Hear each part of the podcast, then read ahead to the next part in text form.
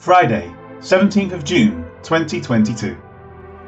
But when they believed Philip as he preached the things concerning the kingdom of God and the name of Jesus Christ, both men and women were baptized. Acts eight, verse twelve. A contrast to the past few verses concerning Simon is now introduced. He practiced sorcery and astonished the people, having duped them to believe that he was the great power of God and so on. However, Philip is again brought into the narrative now, saying, "But when they believed Philip." The word "they" is referring to the people in the city of Samaria. Simon was a highlight among them, but something new has been introduced that goes beyond their adoration of him, as it next says of Philip, "as he preached." It is the same word, eugeliso, used in verse eight four. It means to preach the good news. There it said, "Therefore those who were scattered went everywhere, preaching the word." Contained in that preaching of good news is the things concerning the kingdom of God. Some manuscripts, and thus some translations, omit the words "the things." As such, it reads, "the good news about the kingdom of God." Either way, the subject of the kingdom of God is considered a part of the good news of Jesus. As such, it is important to understand what this is referring to. There cannot be a kingdom without a king. In the case of the kingdom of God, it is the good news that Jesus is the king over an entirely new realm. Not only has he replaced Adam, but he is seated in authority over his people. The kingdom is referred to throughout the epistles. Paul mentions it in Romans seventeen, verse fourteen, First Corinthians six, verse nine and ten, Galatians five twenty-one, Ephesians five five, Colossians one thirteen and four eleven, First Thessalonians two, verse twelve, Second Thessalonians one, verse five, First Timothy one, verse seventeen and six fifteen, Jesus the King, and Second Timothy four, verse one and verse eighteen. It is also mentioned in Hebrews, James, Second Peter and Revelation. The concept of a kingdom is likewise mentioned throughout Acts as having been preached by Jesus, as well as by both the apostles and disciples who ministered to the Jews and by those who ministered to the Gentiles. Having said that, care must be taken to understand that the kingdom referred to can, at times, mean a literal, physical reign of Christ on earth during the millennium, or it can refer to the kingdom of God that is a spiritual kingdom. What is being referred to now is the spiritual kingdom that is also preached by Paul in Acts, and that is referred to in the epistles as well. This is evident from the next words, "and the name of Jesus Christ." The kingdom of God is the rule and authority of God in opposition to that of Satan, the ruler of this world and its present system. Jesus Christ is the King of the kingdom of God. He is the fulfillment of everything necessary to return man to the anticipated restoration of the perfection that was lost at the fall. Adam was like a king over the realm of the world. He lost that right and authority, and Jesus Christ has regained title to it. This applies to those who put their trust in him, and it is this that is methodically explained in the epistles, but which is also referred to in Acts. It is what Jesus spoke of prior to his crucifixion.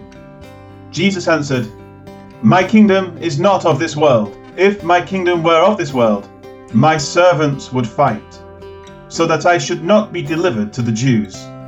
But now my kingdom is not from here." Pilate therefore said to him, "Are you a king then?" Jesus answered, "You say rightly that I am a king. For this cause I was born, and for this cause I have come into the world, that I should bear witness to the truth. Everyone who is of the truth hears my voice." John eighteen, thirty-six and thirty-seven. Of this kingdom that Philip proclaimed, it next says, "both men and women were baptized." This is the outward sign of being accepted into the kingdom of God.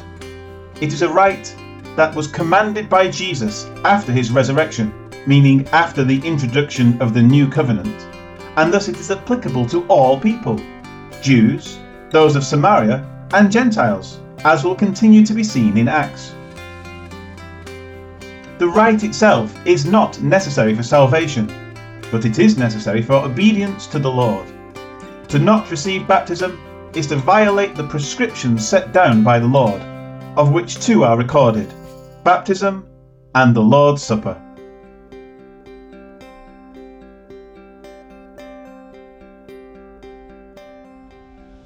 Life application. There is a heresy that has crept into the church over the years, which has already been addressed earlier in the Acts commentary. But it is a good time to review it. It is most prominently known as hyper-dispensationalism. It is taught in varying degrees, and with some false teachings held to by one pastor and more of them held to by another. In general, it departs from sound doctrine, in that it teaches that baptism, meaning water baptism, is not a necessary part of the life of a believer, and yet these same people will say that it is right to observe the Lord's Supper. The same Lord, Jesus, who mandated one, also mandated the other.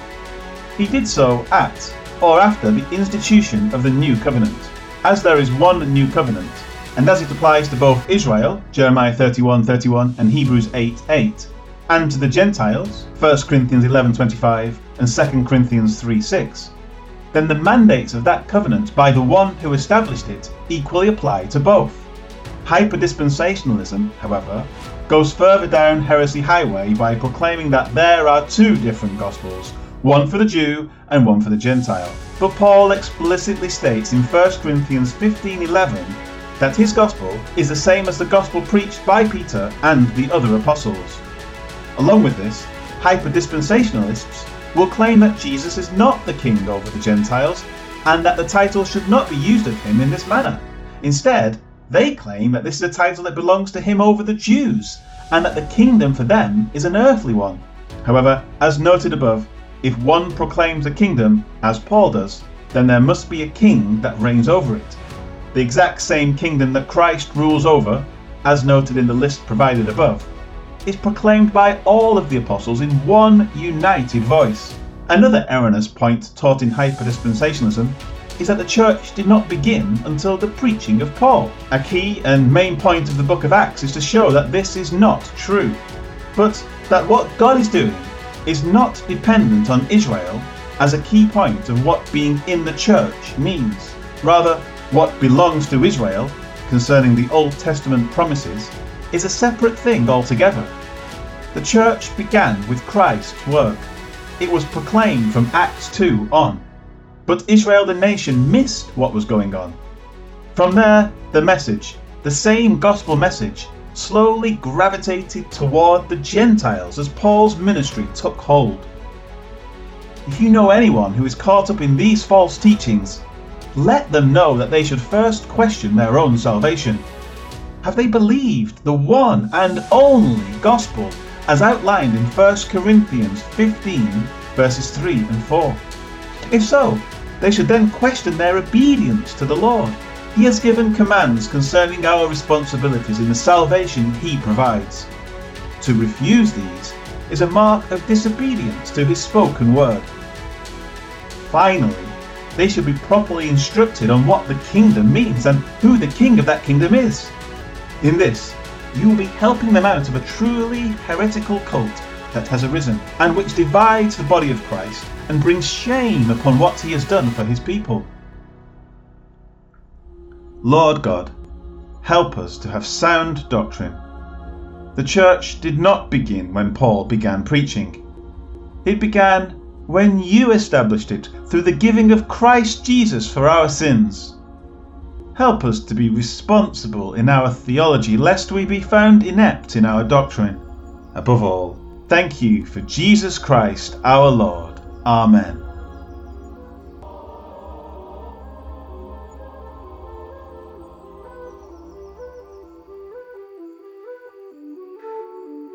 But Philip told them the good news about the kingdom of God and the power of Jesus Christ. Men and women believed Philip and were baptized. Acts eight verse twelve.